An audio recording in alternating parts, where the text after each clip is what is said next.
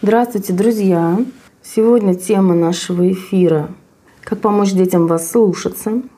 Поскольку я в последний момент разместила голосование с выбором темы, то мало людей успело проголосовать, поэтому, в общем, отвечаю на вопрос, который периодически возникает у родителей в ходе моей работы с ними. Угу. Здравствуйте все, кто присоединяется. Пожалуйста, напишите, видно или слышно. Можно просто поставить плюсики. Можно написать, из какого вы города. Угу. Можно задавать вопросы. Да, да, сегодня мы поговорим о том, как помочь детям вас слушаться. И э, рассказывать я буду об этом с точки зрения э, внушения. Угу. Да, с точки зрения внушения и самовнушения, и вообще с точки зрения воспитания. Угу, спасибо, Илона, спасибо, Владимир. Санкт-Петербург в основном у нас, как я вижу, некоторые знакомые имена, тоже из Санкт-Петербурга. Угу. А, как помочь детям вас слушаться?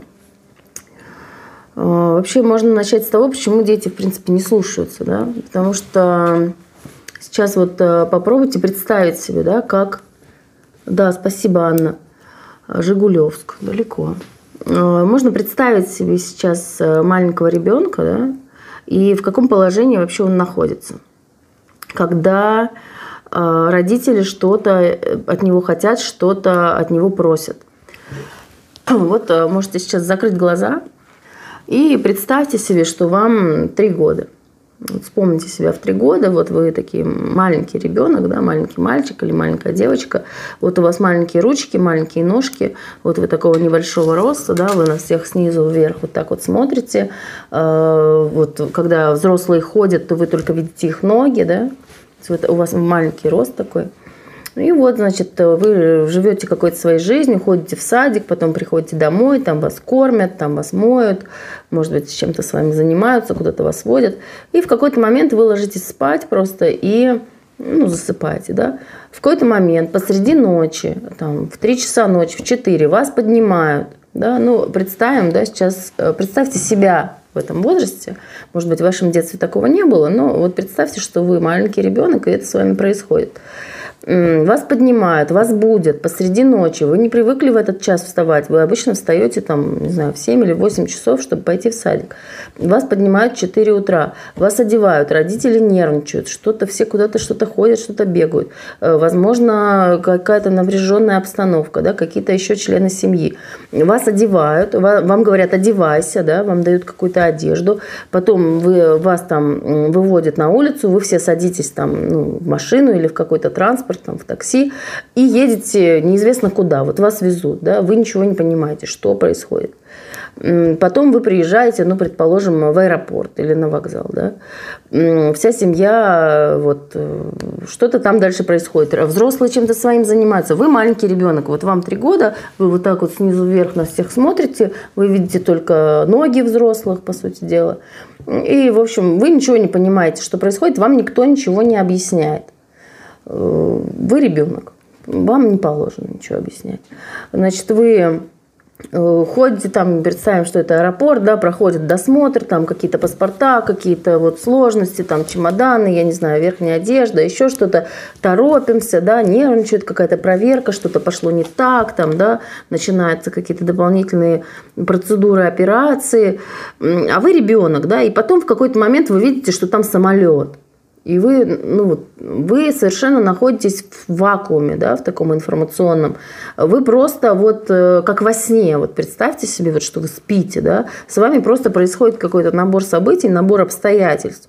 И в какой-то момент, э, вот вы, допустим, стоите на досмотре, да, и мать вам говорит – там, сними куртку, например, да, подойди сюда, вы увидели этот аэропорт, у вас э, широко раскрытые глаза, вы внимательно все смотрите, вам все интересно, вы увидели тележку, вы схватили ее, вы на ней покатились, куда-то побежали, тут же на вас кричат, вам дают там, не знаю, может быть, подзатыльник, да, или хватают за руку, вам говорят, нет, не ходи туда, нельзя, там, и так далее. Потом вы видите самолет, у вас оживление, вы выходите, вы видите взлетное поле, да, и вы хотите побежать, вы хотите все посмотреть, все потрогать, вам все вот это интересно. И здесь же есть вот эта вот контролирующая рука родителей, матери или отца. Туда нельзя, туда не ходи, э, туда не смотри, туда не трогай, это не бери, это не смотри. В общем, там не стой, здесь не стой, не дергайся, что ты дергаешься, что ты бегаешь. Да? Ну вот все мы были свидетелями таких э, ситуаций. Ну, особенно, конечно, яркое, почему я и взяла аэропорт, это проявляется вот там, где люди куда-то едут. Ну и многие из нас, наверное, были и сами в роли таких родителей. Смотрите, что происходит с этим ребенком. Его никто не предупредил, чего сейчас будет какая будет обстановка, что там, в общем, будет обстановка. Взрослые это знают, что там, здравствуйте, все, кто присоединился, напишите, пожалуйста, хорошо ли видно, слышно и откуда вы. А, если есть какие-то вопросы, можно будет задавать.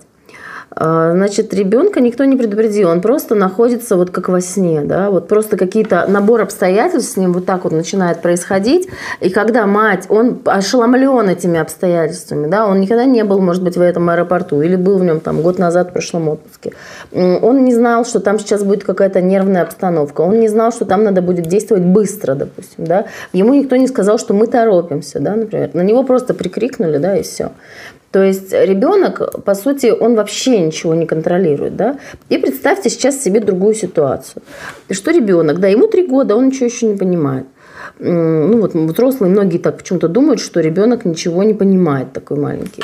Вот у меня была прям даже такая ситуация, когда там у нас э, дети были ровесники, да, и я своему э, сына там соседке прошу, э, там, подай мне, пожалуйста, вот эту игрушку. И соседка смотрит удивленно на меня и говорит, ты думаешь, он понимает? Я говорю, ну, я думаю, да, что он понимает. И ее ребенок идет и приносит мне то, что я попросила. А сама соседка не просит его о подобных вещах, потому что она считает, что он еще маленький, что он не понимает. Дети все понимают. Они понимают это на своем уровне, но они понимают все. И самое интересное, что здесь происходит а, то, что ребенок накапливает вот этот вот массив памяти, да, вот представьте, что он все это снимает на некое на видео или на фото, да, он этот, это все пишется на нейронную сеть, все эти воспоминания, они там все остаются. Потом, сейчас он не понимает, он не может осмыслить то, что происходит, но потом вот этот смысловой аппарат у него вырастет обязательно. И потом он сможет постфактум осмыслить то, что с ним происходит. Даже если вы думаете, что он забудет, и что он ничего не понимает сейчас, потом-то он будет старше, и он сможет уже это оценить и это понять, то, что с ним происходит сейчас. И в итоге это повлияет на личность его все равно. Потому что вот это осмысление, оно может происходить в любой момент времени. Так вот, представьте теперь вторую ситуацию. Маленький ребенок, который ничего не понимает, э, мама ему говорит, сынок, завтра мы с тобой поедем в отпуск, мы полетим на самолете, мы тебя разбудим посреди ночи, ты проснешься, еще будет ночь, ты будешь еще сильно хотеть спать. Мы тебя поможем тебе одеться, после этого мы возьмем чемоданы, мы сядем в такси, полетим, поедем на такси в аэропорт. В аэропорту мы, значит, там, не знаю, потом поставим чемоданы на специальную штуку. Дядя у нас проверит документы. Мы дадим свои паспорта, нам дадут билетики. Мы с этими билетиками будем проходить досмотр, нас попросят там раздеться, там снять обувь. После этого мы пойдем и сядем в самолет, и мы полетим на самолете. Самолет будет лететь высоко в небе. И вот сравните теперь реакцию первого ребенка да, на, этот стресс, на, на эту вообще ситуацию. Да, это стресс, изменение, любое масштабное изменение, большое количество впечатлений, это для ребенка стресс. И реакцию второго ребенка, которого предупредили. Да, он маленький, да, он не понимает. Но когда вы его ночью разбудите, у ребенка шока уже не будет. Да? Шок возникает когда вообще? Когда возникает психотравма. Там одно из необходимых условий для формирования психотравмы – это внезапность неподготовленность. То есть, когда человек был подготовлен, и он знал, что сейчас с ним произойдет, у него психотравма не образуется. Да, у него стресс, да, у него там может быть какой-то страх или какое-то такое тяжелое переживание, но оно его уже не травмирует, потому что психика имеет возможность подготовиться к тому, что сейчас будет. Точно таким же образом, вот приведу аналогию. Многие знают, что водителя в автомобиле не укачивает. Точно так же не укачивает пилота в самолете, не укачивает капитана корабля. Укачивает тех, кто не знает, чей организм не знает, что сейчас будет. Да? Вот водитель, он ведет машину, Он знает, что сейчас я заторможу, и меня бросит чуть-чуть вперед. Да? Это все на неосознаваемом уровне, конечно же. Он знает, что сейчас я резко нажму на педали, будет ускорение, меня отбросит чуть-чуть назад. А вот здесь вот яма, сейчас машину подбросит и будет стук. Поэтому никогда не укачивает водителя, потому что организм готов. Это не внезапно для него. Он в каждую секунду знает, что сейчас произойдет. А пассажиры этого не знают. И поэтому их укачивает, потому что их организм не знает, к чему сейчас приготовиться, да, сейчас будет вперед или назад. И в каждую секунду организм такого человека, ну, у которого слабый вестибулярный аппарат, ну, ну, вообще организм любого человека подстраивается, просто те, у кого слабый аппарат, им сложнее это делать, их начинает укачивать. То есть их организм говорит, тут происходит какая-то ерунда, нам сюда не надо, здесь как-то нехорошо здесь как-то небезопасно, да, и начинается вот этот вот синдром, когда человек там тошнота, рвота, то есть э, организм ему говорит, давай-ка мы выйдем отсюда, здесь что-то как-то небезопасно. Э, то же самое происходит с ребенком неподготовленным, который попал в такую ситуацию, вот как, допустим, в аэропорт, в моем примере. Э, и теперь представьте, что этого ребенка неподготовленного, ему мать еще говорит, слушайся давай меня. А ребенок не в состоянии ее слушаться. Все, у нее для того, чтобы слушаться, нужен волевой ресурс. А у него весь ресурс, вообще все, что вот у него есть в мозге, у него весь ресурс занят тем, что он э, воспринимает вот эту вот новую ситуацию, к которой он не был подготовлен. Эта ситуация является для него, ну, такой, ну, не обязательно травмирующей, да, но она шоковая для него и новая. Какой аппарат? Вестибулярный аппарат – да. Значит, э, она для него новая, его весь ресурс занят тем, что он воспринимает эту новую для него ситуацию. Если вы ребенка предупредили, то вы уже, да, сейчас переходим потихонечку, причем тут гипноз, да, причем тут бессознательное, причем тут нейронные связи, внушение и самовнушение. Если вы ребенка предупредили, пока вы ему рассказывали о том, что ночью мы проснемся, поедем на такси, потом приедем в аэропорт, потом полетим на самолете, ребенок уже настроил какие-то свои нейронные связи в голове. То есть он представил себе это каким-то своим образом. Ну, возможно, это будет совпадать или не будет совпадать. Он соотнесет это с каким-то своим опытом, с тем, что он видел, слышал, там, что-то он ожидает. Это не будет для него шоком, это не будет для него неожиданностью. Значит, когда то есть это я люблю нейронные связи э, сравнивать с тропинками в сугробе. Если есть сугроб, через который вам надо перейти, первый раз это сделать очень трудно. То есть когда вы ребенку просто расскажете о том, что завтра мы полетим на самолете, это для него уже будет, о, да, у него прям у него уже расширятся зрачки, да, и он уже будет сильно впечатлен. То есть его ресурс уже будет задействован, потому что будут простраиваться первичные нейронные связи, да, когда будет формироваться этот образ в его сознании. Дальше ребенок у вас ложится спать, и это очень хорошо, потому что во сне происходят как раз вот эти процессы простройки. Потом, когда вы утром его будете и куда-то ведете, это уже идет вторично, да, то есть в вашем сугробе уже как-никак, там, хоть он там большой, длинный, там, ой, прошу прощения, высокий там сугроб по пояс, да, но как-никак там что-то уже натоптано. То есть там уже есть определенное направление. И эти нейронные связи, они пойдут уже по знакомому пути, который кое-как проложен. Соответственно, если вы ребенка готовили к тому, что у нас будет отпуск, да, и вы ему рассказывали там, не знаю, 10 раз, да, о том, что как это будет, да, дети любят переспрашивать, почему дети слушают одни и те же сказки много раз, почему они просят ту же самую сказку, почему они новую не просят, потому что они простраивают таким образом свои нейронные связи. Они их тренируют. То есть они натаптывают таким образом. Так, вот смотрите, за неадекватные комментарии буду банить. Э, сразу, без предупреждения. Такие правила.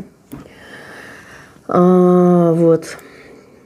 Значит, э, да, потому что они меня отвлекают, э, как бы я сбиваюсь с мысли, вот поэтому такие правила. Э, значит, э, если ребенок, кто предупрежден, тот вооружен. Знаете, есть такая пословица. То есть ваш ребенок предупрежден. Если вы его будете предупреждать много раз, то вероятность того, что у него будет шок в этой ситуации, она очень сильно снижается. Потому что человек подготовленный. Вот, например, в гипнотерапии есть такой прием, ну и вообще в психотерапии есть такой прием про работы с травмой, да, допустим, попал человек, там, не знаю, взрыв какой-то был, да, какой-то теракт, не дай бог. У человека шок, у человека посттравматический стрессовый синдром. Как мы с этим работаем? Э, как мы с этим работаем? Мы в гипнозе моделируем эту ситуацию, и мы человека предупреждаем, мы ему говорим, что вот с тобой такое произошло, да, человек еще пока очень сильно травмирован. Мы в гипнозе заводим его момент времени, там, за пять минут до этой ситуации. И мы спрашиваем его, ну, это один из подходов, да, я схематично сейчас могу сказать, один из подходов состоит в том, что мы ему говорим, а представь, что ты бы знал, что с тобой произойдет вот такое несчастье. За пять минут до этого ты бы уже знал, что через пять минут прогремит взрыв. И вот мы делаем вот эту подготовительную работу, и потом уже подводим заново этого человека в то же самое событие, и оно воспринимается уже иначе, да, потому что психика адаптируется и по-другому перестраивает свою реакцию. То есть вот это ну, одна из итераций в проработке таких травмирующих воспоминаний, которые сильно влияют на человека. Итак, причем же здесь дети? То есть, э, если очень-очень коротко, детей надо предупреждать. Даже котов и собак надо предупреждать, когда вы собираетесь да, проводить какие-то масштабные движения. Значит, если у ребенка весь ресурс занят вот этим восприятием этой ситуации, значит, послушаться мать или отца, когда ему в этом аэропорту еще и говорят, туда не ходи, э, здесь не стой, ребенка просто не хватает ресурса, он просто полностью поглощен. Вот он, знаете, на компьютере, да, полностью забитая оперативная память. И все, вы нажимаете на кнопку, а ничего не происходит. Вы опять нажимаете, а ничего не происходит. А ваши слова не долетают до человека, у него занято все. Весь ресурс его занят. К тому же вы его там среди ночи разбудили. Теперь дальше. А, как помочь ребенку вот в этой ситуации, в примере в аэропорту, да, вас послушаться. Допустим, э, вы знаете, что у вас будет мало времени, вы будете спешить. Да? Ребенок это всегда фактор э, неожиданности, фактор задержки. Да? Мы ребенку можем сказать, что нам надо будет спешить. И мы можем рассказать ему, можем предсказать ему вот это вот будущее, что с ним будет происходить. Мы придем, там, мы выйдем из такси, мы быстро-быстро возьмем, там папа возьмет чемодан, и мама возьмет тебя, и мы с тобой быстренько за ручку побежим, э, не знаю, там, занимать очередь, да, в то время как папа принесет там нам чемодан. Понял? Понял. Можно ребенка попросить, в зависимости от возраста, можно попросить пересказать. Это даже взрослого ребенка, даже взрослого вообще человека полезно просить повторить. Да, как в армии, знаете, они повторяют те приказы, которые они получили. Для чего? Для того, чтобы тот, кто отдает эти приказы, был уверен в том, что он был воспринят правильно, да, что его приказ был воспринят так, как он его перед. То есть это просто проверка приемник-передатчик. Можно ребенка попросить повторить, если это ребенок маленький, да? Понял, понял. Хорошо, скажи мне, что мы завтра будем делать? И ребенок, он воспроизведет, и вы сразу увидите, в какой момент он выпустил звено, да? Вы сможете ему повторить, проиграть снова с ним. Пока вы это делаете, это важнейшее нейроупражнение которая позволит ребенку зайти в эту ситуацию уже подготовленным. И когда вы ему заранее, то есть это важный момент, да, вы заранее ему объясняете, в какой момент вам нужно будет от него стопроцентное послушание, ребенок уже будет понимать и он будет к этому подготовлен. Значит, э, что из этого всего следует, то, что я так долго рассказывала? Следует из этого готовьте своих детей, объясняйте им заранее. Да? Сейчас э, возьмем такой более простой бытовой пример, да, ежедневный. Допустим, дети не хотят э, там, вешать свою одежду. Маленькие дети, сейчас говорю про... Ну, на самом деле, взрослые дети тоже это делают, да, взрослые люди это делают, да, бросают на пол там свои куртки, носки, ну и всякое такое. А, наверное, любая женщина меня поймет. Ну, многие женщины меня поймут насчет носков. разбросанных по всему дому. А, значит, что мы делаем в этой ситуации? Мы, допустим, едем с детьми, там, не знаю, откуда-то из магазина, возвращаемся с детьми домой. А, и мы хотим, чтобы эти дети нас послушались, чтобы они наконец-то повесили свои чертовы куртки на крючки, положили свои шапки на полку и поставили свои ботинки рядом друг с другом в специально отведенное место. А дети вот не хотят это делать, да, нас вот они не слушаются. Значит, мы возвращаемся из магазина, и мы детям говорим, дорогие дети, вы знаете, что сейчас будет происходить? Дети говорят, что? Им очень интересно, они заинтригованы. Сейчас мы с вами приедем домой. Мы выйдем из машины, вы выйдете из машины, закроете за собой дверь, поможете маме донести до дома покупки, да, ты понесешь вот это, а ты понесешь вот это. Да? Ну, у меня трое детей, я каждому расписываю, кто что понесет. Да? То есть самые маленькие, даже в два года, они уже несут хотя бы там, батон не знаю, хлеба или бутылку молока. Чтобы дети привыкали с самого детства, что они помогают, что они все важны, все участвуют в семье, в семейной деятельности. Хорошо, ты возьмешь вот это, ты возьмешь вот это. А что будет потом? А потом мы зайдем в дом и будем раздеваться. И вы все повесите свои вещи куда? Мы спрашиваем детей.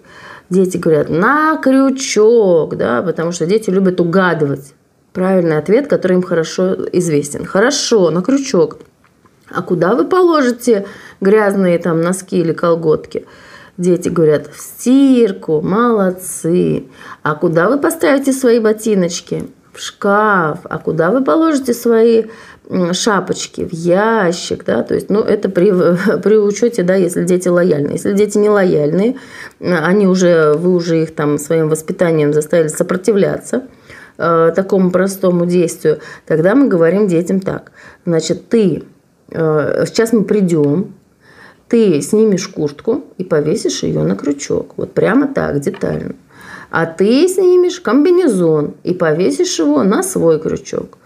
Потом вы снимете шапки и положите их на полки. Да? То есть в форме вопросов это лучше, если это удается. Если это не удается, значит мы просто предсказываем детям будущее в доброжелательной манере, да? то есть давая им одобряющее выражение лица, да? одобряющий тон голоса. Да?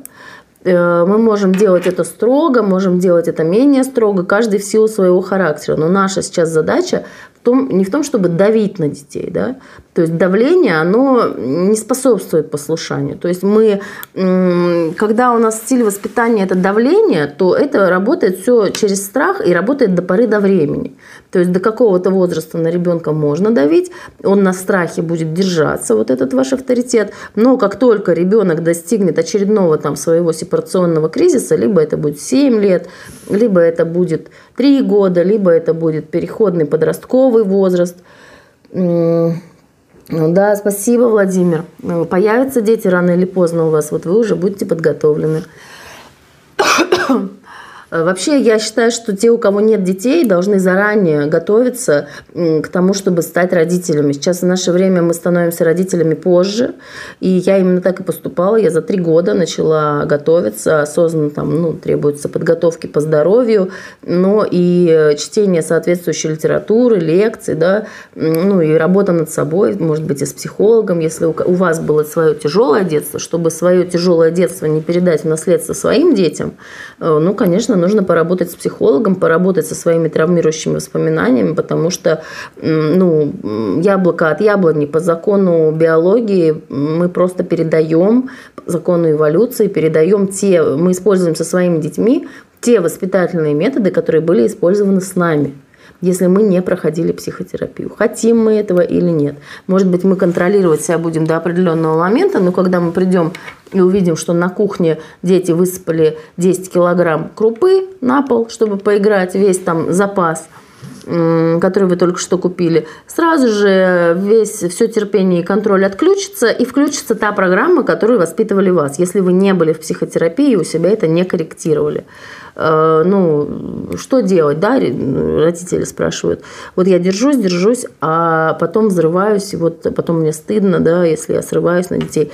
Ничего тут не сделаешь. Психотерапия только. Других способов нет, увы.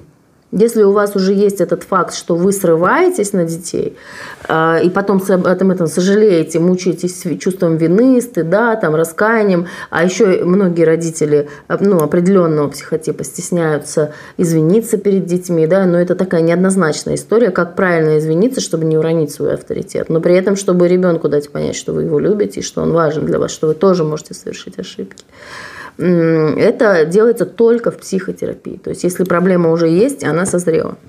К сожалению, других способов я не знаю. Если вы знаете, скажите мне.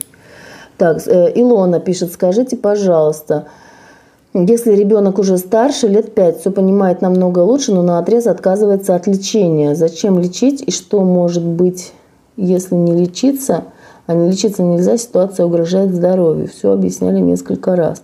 Ребенок просто отрицает все последствия и активно противится что-либо делать.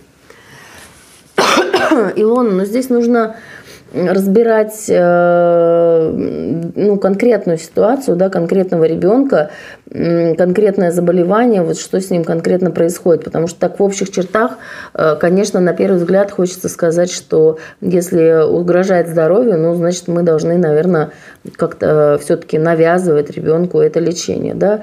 А с другой стороны, Бывают разные ситуации, бывают, э, ну, тоже здесь очень трудно обобщать, да, бывает, что ребенок там, показали его одному специалисту, он назначил такое лечение, ребенок на отрез отказывается от этого лечения, пошли к другому специалисту, а другой специалист говорит, а вам это не нужно, и вообще у вас другой диагноз, и вам нужно там, не знаю, только ванны с паром принимать, там, увлажнять слизистые, и, Сергей, аккуратно, пожалуйста, комплименты делайте, ладно? а то придется вас это самое салам алейкум сделать. То есть э, бывают такие ситуации, но это, конечно, нужно разбирать э, индивидуально. Если есть такая проблема, если есть жизненно необходимое лечение, ребенок сопротивляется, к детскому психологу можно пойти. Э, детский психолог с ребенком поработает и ну, снимет это сопротивление, возможно, да, но нужно разбираться в ситуации. Либо еще другой вариант есть. Если вы не можете, предоставьте это кому-то другому. Вы можете попросить мужа, там, попросить бабушку, попросить старшего брата. Да? То есть у нас были в семье ситуации, когда я не справлялась с какой-то задачей, да, э, то, что ребенок протестовал, а старшая дочь помогала, допустим, младше что-то сделать или с чем-то справиться. И это лучше получалось без моего присутствия. Да? То есть разные ролевые позиции, разные психотипы у членов семьи, и это нормально. И смотрите, что интересно, разные психотипы, они друг с другом контактируют по-разному.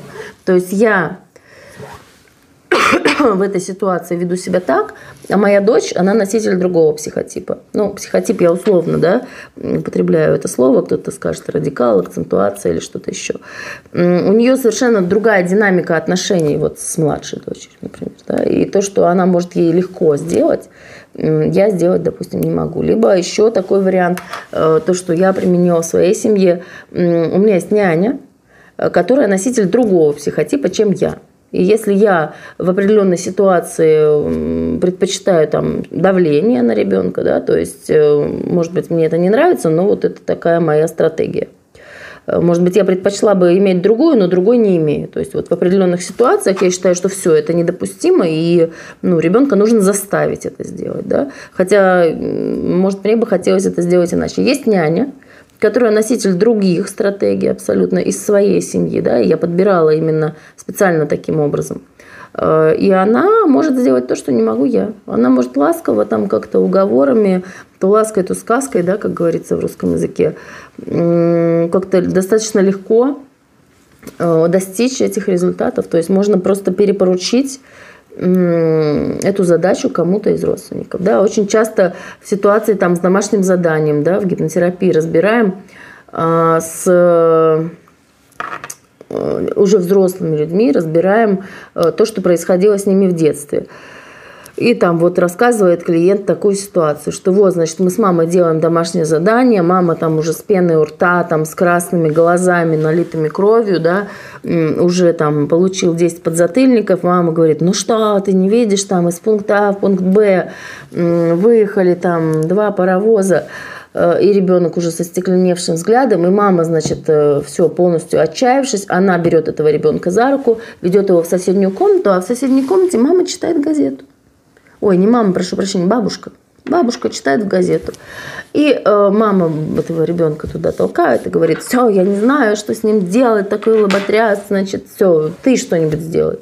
И бабушка совершенно с другой интонацией, она снимает свои очки и говорит, ну иди ко мне, давай посмотрим, что у тебя там. Да? То есть совершенно другой голос, совершенно другая подача, другая интонация, другое принятие, все по-другому, да? другой тип личности, потому что и он по-другому взаимодействует с ребенком и может добиться от него в короткие сроки то, чего не может добиться другой родитель. То есть можно попробовать делегировать. И как раз-таки именно детский психолог, которому вы направляете детей, да, ну, с такими маленькими детьми мама обычно присутствует, но с пятилетними, может, уже не присутствует. Э, именно за счет этого, да, то, что это незнакомый человек, он другой, он по-другому думает, по-другому относится. Вот, возвращаемся снова к тому, как детей предупреждать. Да? Если мы едем с детьми из магазина, мы им начинаем предсказывать будущее, мы начинаем им рассказывать план. У меня дети уже, они уже прям спрашивают, какой план? То есть я им говорю, дети, все слушаем план. И дети все, все знают, что нужно замолчать и слушать план. И я говорю, значит, сначала, смотрите, во-первых, мы должны предсказать это будущее, что зачем следует и кто что делает. То есть, если мы обращаемся к массе, это работает не только с детьми, а и со взрослыми, и со всеми. Если мы говорим, откройте кто-нибудь окно, да? Да, Илона, пожалуйста, обращайтесь. Если есть еще вопросы, пожалуйста, пишите. Еще есть время, буду отвечать. Значит, э, да, откройте кто-нибудь окно, и никто не откроет окно, да, то есть там какой-то человек, который сам хотел открыть окно, он его откроет. Значит, мы обращаемся адресно. Ты, Маша, э, повесишь свою куртку на крючок, а ты, Петя, повесишь свой комбинезон на вешалку, предположим, да. После этого все поняли, поняли, можно попросить повторить чтобы убедиться, что дети поняли, если вы начинаете. Да, это просто как прием такой педагогический, ну и он напрямую связан с нейронными связями, со внушением и так далее. Значит, хорошо, дальше что мы будем делать? Э, ну, на первом этапе мы просто предсказываем, после этого вы возьмете, снимете свои ботинки и поставите их рядом там, на свою полку. А потом уже, когда дети уже подготовлены, мы можем спрашивать у них – а что дальше вы сделаете? И дети говорят, ботинки поставим, молодцы. Мы не забываем похвалить, да, на каждый, вот мы разбиваем эту, это действие, декомпозиция называется, да, то есть э, наша цель, разбиваем на отрезки, повесить куртку, поставить ботинки, грязные там, не знаю, колготки бросить в стирку, да, вот у нас три таких вот этапа. Шапку положить на полку, четвертое. Пятое, там, помочь маме э, отнести продукты в холодильник. Значит, э, первая цель должна быть четкой, ясной. Второе, должна быть ясной в первую очередь для вас, для родителя. Второе, за этим должно следовать поощрение. Здравствуйте, друзья. Все, кто вновь присоединился, напишите, пожалуйста, э, хорошо ли видно, слышно и откуда вы к нам присоединились. Э, значит, да. Первое, должна быть цель ясная и простая. Она должна быть ясна в первую очередь вам. Второе, цель должна быть декомпозирована, то есть разбита на маленькие кусочки, на маленькие действия. Третье, должно быть поощрение. В конце цели должно быть поощрение. То есть мы говорим, допустим, дети, если вы э, сначала, значит, вы, мы рассказываем, сначала вы там разденетесь первое, второе, третье, четвертое, потом вы поможете маме положить продукты в холодильник – Потом э, мы все будем ужинать, а после ужина, если все все это сделают, то вы будете смотреть мультик, да, и мы называем, опять же, предметно, конкретно тот мультик, который они именно любят, да, там, не знаю, не знаю, фиксики вот любят мои дети. После этого мы будем смотреть фиксики, да, и для детей это важно, какой конкретно, либо там это может быть поощрение, классические виды поощрений – это то, что связано с системой подкрепления головного мозга. Это сладкое, это мучное, быстрые углеводы, да? Это мультики, да, потому что они точно так же вызывают выработку дофамина, так же, как и сладкое, между прочим. Либо это какое-то там, вот что-то вы им разрешите, какое-то должно быть поощрение. А если ребенок имеет в неограниченном доступе мультики и сладкое, то у вас его этим замотивировать не получится. Э, ну, о вреде сахара в неограниченных количествах э, и о вреде мультиков в неограниченных количествах или компьютерных игр сказано очень много. По поводу компьютерных игр, э, телефонов и планшетов и мультиков и всего этого Андрея Курпатова рекомендую послушать. Информационная псевдодебильность развивается из-за этого. А по поводу сахара, ну, не знаю, есть такой фильм «Сахар», вот можете посмотреть, кто интересуется. Это очень вредно для нервной системы, если кратко очень. И это очень сильно травмирует систему подкрепления. Там есть, находили связи с депрессией, там и с тревожными расстройствами, вот это вот заедание, да, заедание сладким, всяких стрессов. В общем, это не тема сегодняшнего эфира. Но если интересно, то задавайте вопросы, как-нибудь могу рассказать и об этом. А, значит, в любом случае, ну, вот у моих детей э, нет бесконечного количества сахара и бесконечного количества экранного времени. Поэтому я могу их мотивировать тем, что у нас будет что-то там сладкое после ужина, когда все поедят, и у нас будет какое-то количество экранного времени, там мультик, допустим. Это мотивация. Если эта мотивация у вас не сработает, значит, вы должны придумать какую-то мотивацию, зная своих детей. Если это дети уже взрослые,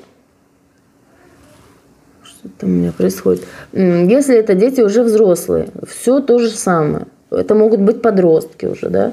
Точно так же. Сейчас придем домой спокойно, да, не подавляющим голосом, спокойным, по возможности. Это просто тот голос, которым вы рассказываете человеку план, да. Вот представьте себе у себя на работе или где вы бываете, где у вас бывает планерка какая-то, да, совещание или какая-то встреча, где вы обсуждаете планы, что будет дальше – то есть это не назидательным голосом мы говорим.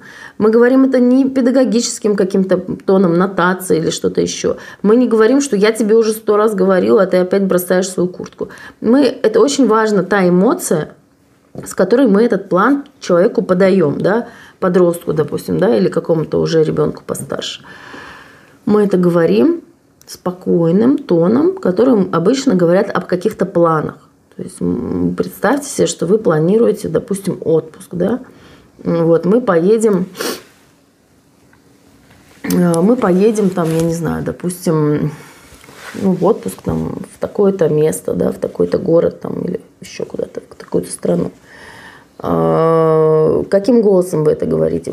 Про себя это скажите и вспомните вот этот голос, которым вы это говорите. А потом точно таким же голосом скажите своему подростку о том, что сейчас мы придем домой, ты повесишь свою куртку на крючок, положишь свою шапку на полку и поставишь свои ботинки там к стеночке, да, допустим.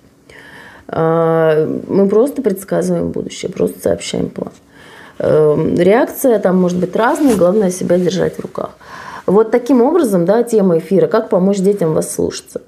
Сообщайте им заранее о том, что от них требуется. Заранее, спокойным тоном, не тоном эмоционального давления, не тоном угроз и запугивания, не уговорами, да, что пожалуйста, ну, ну вот, то есть если эти пожалуйста не работают на вашего ребенка, не надо этим пользоваться, если вы знаете, что это не сработает. Вот, в общем, такая очень простая вещь, но есть ряд вот таких очень важных условий, чтобы это работало. То есть первое, еще раз повторю, первая цель должна быть простая и понятная вам в первую очередь, да, для того, чтобы вы могли эту простую и понятную цель донести до ребенка. Второе, декомпозиция. Мы разбиваем эту цель на части, на простые и понятные, очень ясные шаги. Третье, мы доносим каждый из этих простых и очень ясных шагов до ребенка максимально конкретизированно, да, то есть ты войдешь в дом, ты снимешь шапку, положишь ее на полку. Потом ты снимешь куртку, повесишь ее на крючок. Думаю, не выпил в Александра Нейман Раш. Ладно, это не касается темы нашего эфира. Да, третье – это декомпозиция, разбивание на простые действия. И четвертое – это поощрение. Поощрение может быть, э, если вы просто погладите ребенка по голове, поцелуете его, дадите ему одобряющее выражение лица, одобряющий, принимающий тон голоса. То есть это очень важные вещи. Либо вы дадите, дадите ему то подкрепление, которое он любит и в котором он нуждается. Точно так же, когда вы э, требуете от ребенка в какой-то новой необычной ситуации, да, как я рассказывала вначале про аэропорт, мы полностью ребенку рассказываем все, что с ним будет происходить, в деталях, в подробностях. Мы помним, что ребенок это личность, что ребенок это человек, что я контролирую ситуацию, а он не контролирует. И мы даем тоже ему возможность контроля, возможность управления этой ситуацией. Если есть какие-нибудь еще вопросы, то, пожалуйста, задавайте. Если нет вопросов, то будем потихонечку заканчивать. Угу. Да, по поводу тех людей, у которых нет детей, кстати, хочу еще сказать, что э, когда человек готовится к тому, чтобы иметь детей, Александра, подскажите, есть ли еще другие стратегии, кроме предупреждения о планах, договаривания, в том числе с обещанием поощрения? Да, конечно, есть стратегии, Илона, масса стратегий, да, но смотрите, я не детский психолог, но я знаю некоторые техники, да, то есть я могу с точки зрения гипнотерапевта и специалиста по внушению, самовнушению, могу давать некоторые подсказки, да, которые работают с детьми. Если у ребенка есть какие-то личностные проблемы, если у ребенка есть прям такие большие проблемы с поведением, то, конечно же, лучше личное индивидуальное сопровождение детского психолога, того, который этому ребенку понравится. Возможно, нужно будет их подобрать несколько, потому что главное, чтобы этот психолог нравился ребенку, но может потребоваться терапия и родителям, да, если у ребенка серьезные проблемы с поведением. И гораздо лучше решить эти проблемы, пока ребенок еще маленький потому что ну, какие-то расстройства, там, допустим, личностные, они формируются в течение детства и потом расцветают буйным цветом в период полового созревания или совершеннолетия, там по-разному, да, разные расстройства. И в детстве у нас еще есть возможность что-то подкорректировать с помощью психотерапии. То есть, э, смотрите, вот то, что я сейчас назвала, Вообще нужна дисциплина, да.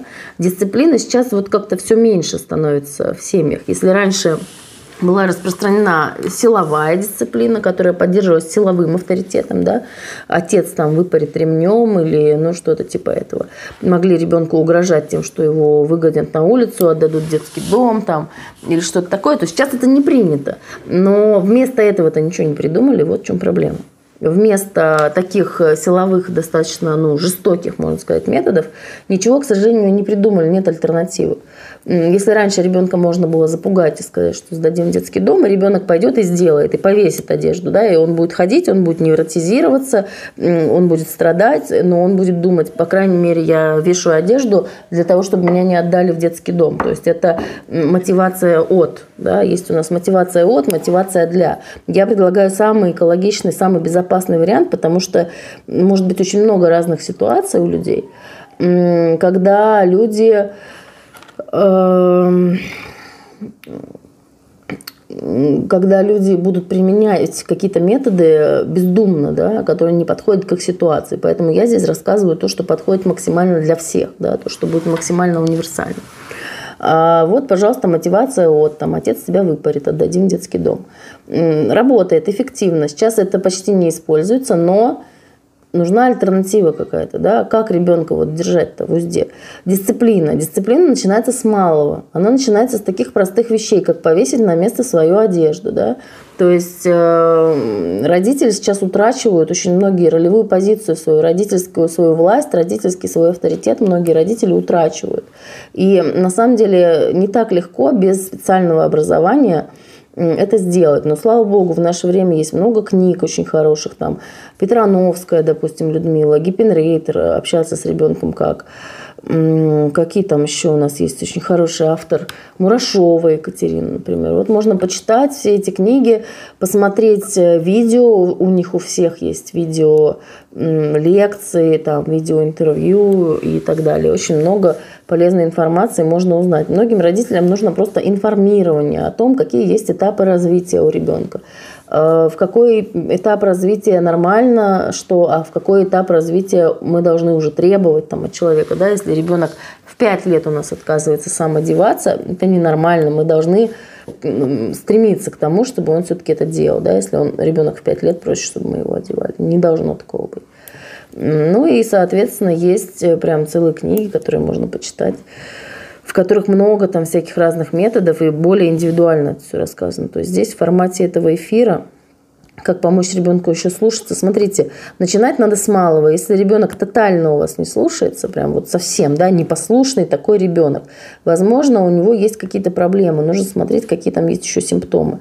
Если он там, допустим, не слушается и при этом грызет ногти, то это прям принципиально другая ситуация, чем если он просто там не слушается и отказывается вешать одежду на место. То есть мы приучаем ребенка к послушанию в простых вещах. Например, убрать тарелку за собой после э, еды. Да? Потом, когда ребенок уже постарше, ему там 8-10 лет, мы приучаем его к следующей какой-то фазе, там, помыть за собой тарелку, да, там, если в начале, когда ребенок еще маленький, мы его просто просим положить в стирку, допустим, свою одежду, да, там, в корзину с грязным бельем, то когда ребенок подрастает, ему 7 лет, мы вполне можем уже ему предложить самому постирать в стиральной машине свои вещи, да, сюда засыпать порошок, нажать вот эти кнопки, в 7 лет ребенок вполне с этим может справиться. И мы должны нагружать детей этими простыми обязанностями, там, допустим, разобрать посудомоечную машину или загрузить, разобрать, положить покупки в холодильник, да, вот такие вот небольшие домашние обязанности, которые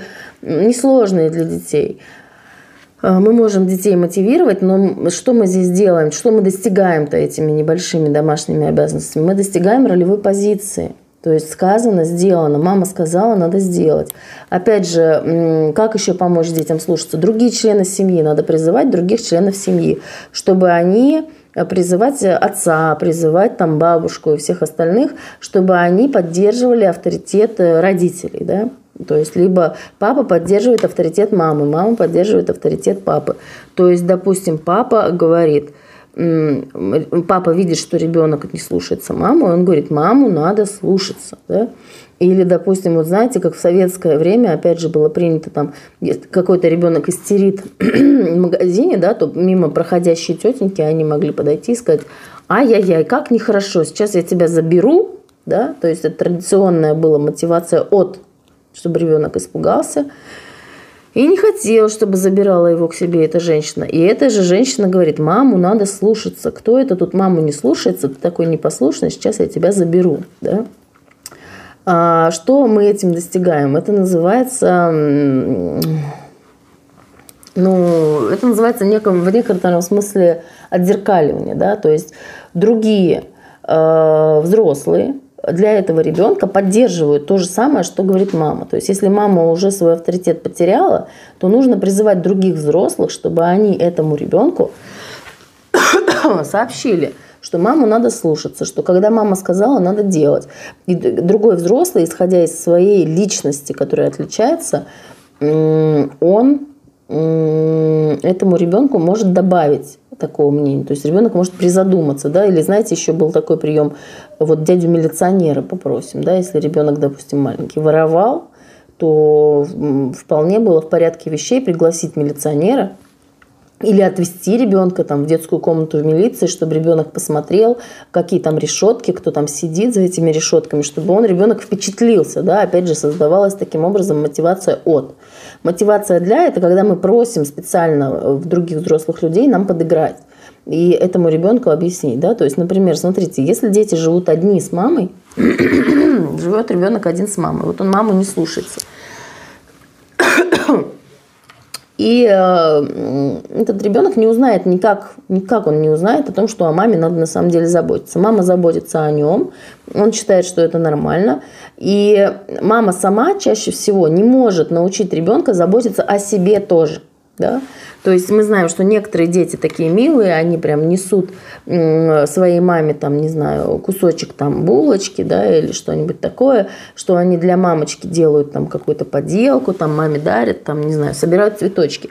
Почему дети начинают собирать для мамы цветочки на полянке? Потому что их кто-то научил. То есть если папа взял ребенка и сказал, пойдем для мамы соберем цветочки, и они вместе это сделали, то ребенок потом будет это воспроизводить. Если папы нет и никто ребенка этому не научил, ребенок сам это делать не будет. Ну, если у кого-то есть другой опыт, пожалуйста, поправьте меня, напишите в комментариях. Я такого не встречала. Дальше если есть няня, можно попросить няню, да, потому что с папой бывают разные отношения. Бывает так, что папа, к сожалению, только подрывает авторитет мамы с целью самоутверждения, ну или мама подрывает авторитет папы. Это вы очень сильно вредите своему ребенку таким образом. Вы вредите, конечно же, и друг другу, да, но чаще всего родители думают, э, там, допустим, мама говорит, так, не слушай папу, все, давай, делай то, что я тебе сказала, да, а папа говорит, что это значит не слушай папу? ты маму не слушай. У ребенка формируется плавающая самооценка. Ребенок себя ассоциирует с родителями, и с мамой, и с папой. Там определенные части личности у него формируются. Когда у родителей нет между собой согласия, когда они подрывают авторитет друг друга, это огромный урон психике ребенка и формированию его личности. Огромный урон. То есть э, я даже, пожалуй, осмелюсь сказать, что для такого ребенка лучше быть в в семье с одним родителем, у которого будет один непререкаемый постоянный авторитет, высокий или низкий, или средний, но постоянный. Чем ребенок будет в полной семье жить, где родители постоянно ругаются и постоянно вырывают авторитет друг у друга, постоянно друг друга говорят, папу не слушай, маму не слушай там, и так далее. А, значит, э, в общем, идея здесь состоит в том, чтобы членов семьи, или няню, или соседку, или бабушку, или, не знаю, еще кого-нибудь, там, друга семьи, э, подругу, там, еще кого-то, воспитательницу в детском саду, попросить, да, чтобы этому ребенку объяснили, а, что маму надо слушаться, вот хотя бы так. Да? То есть ребенок воспринимает, э, чем больше взрослых ему об этом скажет, тем больше он об этом подумает, и, в общем-то, он это сделает. Ну, вот таким каким-то образом. Ну, есть, конечно, множество еще, очень большое количество всяких приемов. Ну, в общем, разбираться лучше, конечно, индивидуально. Если есть какие-то прям серьезные нарушения. Но я всегда говорю о том, что про дисциплину было очень уместно. Угу. Про общую родительскую позицию тоже было очень полезно. Спасибо вам. Да, спасибо, Илона. Если у кого-то есть еще вопросы, пожалуйста, задавайте. Что меня не загружается статистика. Угу. То есть, э, да, когда мы просим ребенка нам подчиниться в какой-то ситуации, ребенок сопротивляется и нам не подчиняется, да, и мы думаем, ну ладно, это мелочь, допустим, вот я сказала, там все, когда доедят кашу, тогда будет там, ну, не знаю, мультик или пойдем гулять. И вот, э, значит, кто-то там эту кашу не доедает. Если я пропускаю, э, я, это удар по моему авторитету. То есть, если ребенок, ребенок устанавливает границы – Э, граница дозволенного. Это нормально, это не странно, это естественно. Ребенок пытается выяснить, знаете, вот раньше была такая игра э, «Здравствуйте», э, напишите, пожалуйста, откуда вы к нам присоединились. Если есть какие-то вопросы, можно их задать. Вопросы по теме эфира. Значит, если я пропускаю какие-то Э, вот такие вот... Э, ребенок проверяет границы дозволенного, да? Э, границы дозволенного, это что значит? Вот ребенок, знаете, была компьютерная игра такая какая-то, я уж не помню, давно. Вот там начинаешь, когда эту игру, там черный такой вот черный экран. И этот персонаж, он начинает куда-то ходить, и этот черный экран, он становится не черным, а он становится там, ну, какой-то разноцветный, там какие-то деревья, лес там или что-то еще. И вот этот персонаж идет э, в темноте туда. Слушай, женщина, дети, у вас никакие игрушки. Так, э, смотрите, за высказывание в неуважительном тоне – Бан без предупреждения. Не понимаю таких родителей, которые ну, строги по любви. Не, ладно, я не буду это комментировать. В общем, э, продолжу ту тему, которую я до этого э, говорила. Значит, э, ролевая позиция. Ребенок проверяет границы дозволенного, да, как вот этот человечек, который темным идет, и он пошел туда, раз, тут поле, он идет дальше, тут поле, он идет дальше, раз, там значит, лес. Он идти дальше не может. Ну, хорошо, значит, мы поворачиваем, там, возвращаемся, идем в сторону, вправо, влево, там, еще куда-то. Проверяем границы, да, вот когда я уперлась в лес, значит, мне понятно, что туда дальше идти нельзя. Я возвращаюсь обратно в другую сторону, когда я уперлась в реку, значит, мне понятно, что туда идти дальше нельзя. Ребенок делает абсолютно то же самое. Вот ему сказали есть кашу, он не ест кашу. А, и он смотрит, вот что дальше будет. Значит, э, заставит его эту кашу есть или нет. Ребенок, вот есть такое выражение в психологии, просит границ. Есть такие взрослые люди, которые просят границ, это уже называется психопаты тогда. Ну или там еще какие-нибудь, в общем, личностные расстройства. Э, спасибо, Диана. Я вижу вашу, ваше сообщение, Диана, но оно не относится к теме нашего эфира, эфира, к сожалению. Если у вас есть вопросы э, по теме эфира, то, пожалуйста, задавайте. А, значит, эм, границы проверяет. Ребенок смотрит, а что будет, если я этого не сделаю? А что будет, если я направо пойду? А если я налево пойду? А мне сказали нельзя, а если я все-таки сделаю, что будет? То есть он проверяет эти границы. И смотрите, если вы Два слова буквально о границах. Важнейшая, на самом деле, тема, которую многие, к сожалению, не знают. Надо просвещать народ. Очень сильно важно психологическое информирование, психологическое просвещение. Поэтому, пожалуйста, Петрановская, Мурашова, Гиппенрейтер, наши современные российские очень хорошие психологи, которые, вот если вы их по, три, по одной книге, каждая из них прочитаете, или посмотрите хотя бы по одной лекции, по одному интервью, у вас уже очень сильно расширится мировоззрение в отношении воспитания детей.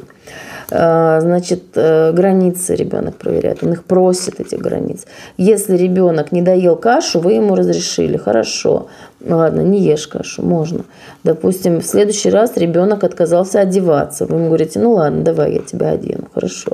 Потом ребенок пришел, он бросил одежду. Вы говорите, ну ладно, ну ничего, повесили сами, ребенок пошел там. Вы говорите ребенку, выключай мультики, иди спать, а он не выключает и спать не идет, да. Вы снова ему говорите, выключай, иди спать, а он снова не выключает, не идет, да.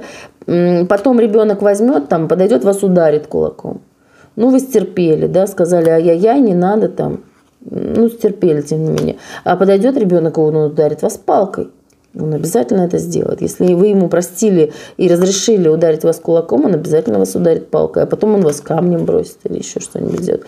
И, и когда вот он уже бросит вас камнем, тогда, я надеюсь, вы уже э, отберете. Ну, я сейчас больше говорю про какую-то пограничную мать, да, или, э, ну, вот э, такой человек с отсутствующими границами, да, не обязательно пограничный, это может быть невроз какой-то глубокий.